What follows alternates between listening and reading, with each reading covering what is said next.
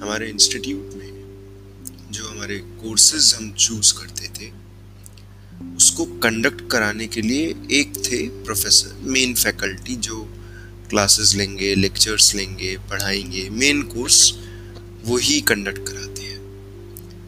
उनके सपोर्ट के लिए कुछ टीएज एलोकेट होते हैं। टीएज मतलब टीचिंग असिस्टेंट जनरली ऐसा होता है हमारे यहाँ कि बीटेक स्टूडेंट्स के लिए टीए होते हैं एमटेक स्टूडेंट्स या फिर सीनियर बीटेक स्टूडेंट्स ये सिस्टम इन प्लेस है। एंड लगभग सभी कोर्सेज में ऐसा है कि एक प्रॉफ होंगे और उनके नीचे कुछ टीएज होंगे। टीएज जनरली चार या पाँच होते हैं बच्चों की स्ट्रेंथ के हिसाब से। अब जो हमारा फ़र्स्ट ईयर था, उसमें मुझे याद है एक कोर्स था लीनियर एल्जेब्रा एक मैथमेटिक्स का कोर्स है ये। मेरी समझ से बाहर था। कुछ क्या कहते हैं बाई चांस की बात में, मुझे समझ में नहीं आ रहा था जो प्रोफेसर सर पढ़ा रहे थे। मेरी समझ से बाहर की चीज़ थी वो। अब उसी कोर्स में एक, जो मैं आपको बता रहा हूँ कि अलग अलग टीएज होते थे, उसमें से एक टी ए थी दीक्षा मैम। वो ट्यूटोरियल्स लेते थे, हमारे एक लेक्चर होते थे लेक्चर के साथ में कुछ ट्यूटोरियल्स होते थे, जिसमें असाइनमेंट्स वगैरह करने होते थे। तो अब बहुत अच्छे से याद है मुझे। जो दीक्षा मैम थी, वो ट्यूटोरियल्स में पढ़ाती थी और फिर असाइनमेंट्स देती थी कि आप ये असाइनमेंट्स करिए।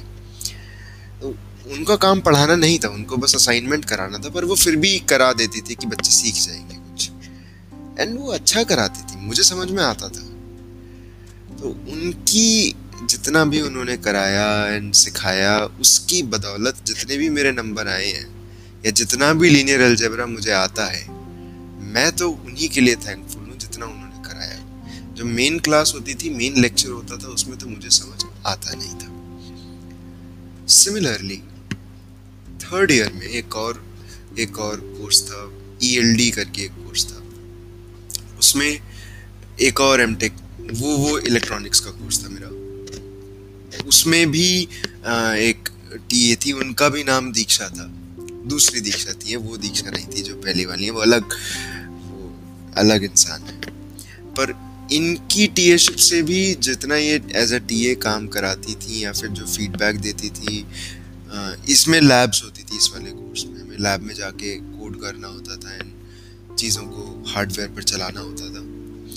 तो उन्होंने कोडिंग में थोड़ी सी हेल्प करी थी, सिखाई थी बहुत सारी चीज़ें बेसिक से। मैं कुछ रियलाइज़ करता था कि कुछ बेसिक फंडामेंटल्स मेरे क्लियर नहीं होते थे। तो वो मैं टीएस से फ्रीली कह पाता था कि मैम, ये समझ में नहीं आ रहा, बिल्कुल भी आप ये बता दो, या सर, आप बिल्कुल क्लियरली ये बता दीजिए, ये बिल्कुल समझ में ही नहीं आया। तो उन चीज़ों में उन्होंने थोड़ी सी हेल्प करी। अब ये साथ में एक एक दीक्षा और थी, वो भी फ़र्स्ट ईयर में ही किसी और कोर्स की टी थी। तो अब ये दो तीन दीक्षा मैम जो हैं, जिन्होंने इतनी हेल्प करी है, मेरे मन में एक बायस ये बन चुका है सिंस ये एक्सपीरियंस अच्छा रहा है कि भाई दीक्षा नाम की जो ये, जो भी टीचर्स होंगे या जो भी ये टीचिंग पोजीशन में जो भी लड़कियाँ होंगी, वो अच्छा होंगी, वो अच्छा ही करेंगी। ये एक मेरे मन में bias because of these experiences पहले नहीं था ये बट ये दो तीन अच्छे एक्सपीरियंस जो रहे, इनके साथ होने की वजह से मेरे मन में ये एक बायस बन चुका है।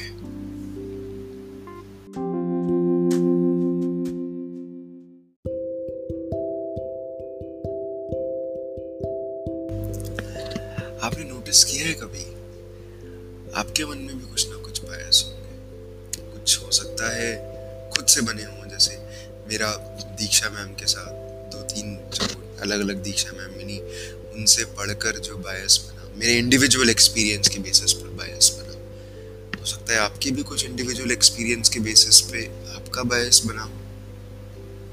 बायस हो सकता है, ऐसा हो कि, यार, मुझे मैथ्स बहुत पसंद है, क्योंकि मैथ्स वाले सर बहुत अच्छे हैं, या मैथ्स वाली मैम बहुत अच्छी हैं, इसीलिए मुझे मैथ्स पसंद है।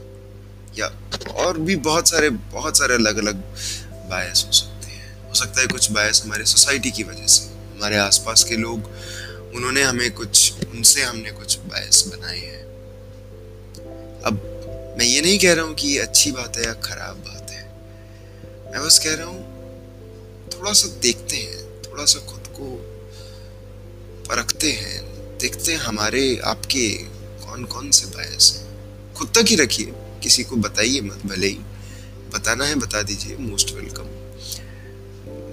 पर सोचिए थोड़ा सा, खुद को परखिए कौन कौन से बायस हैं जो मन में बैठे हैं ये निकल निकल के आते रहते हैं। जब हम काम करते हैं, दुनिया के साथ इंटरेक्ट करते हैं, ये बायस तब उभर उभर के आते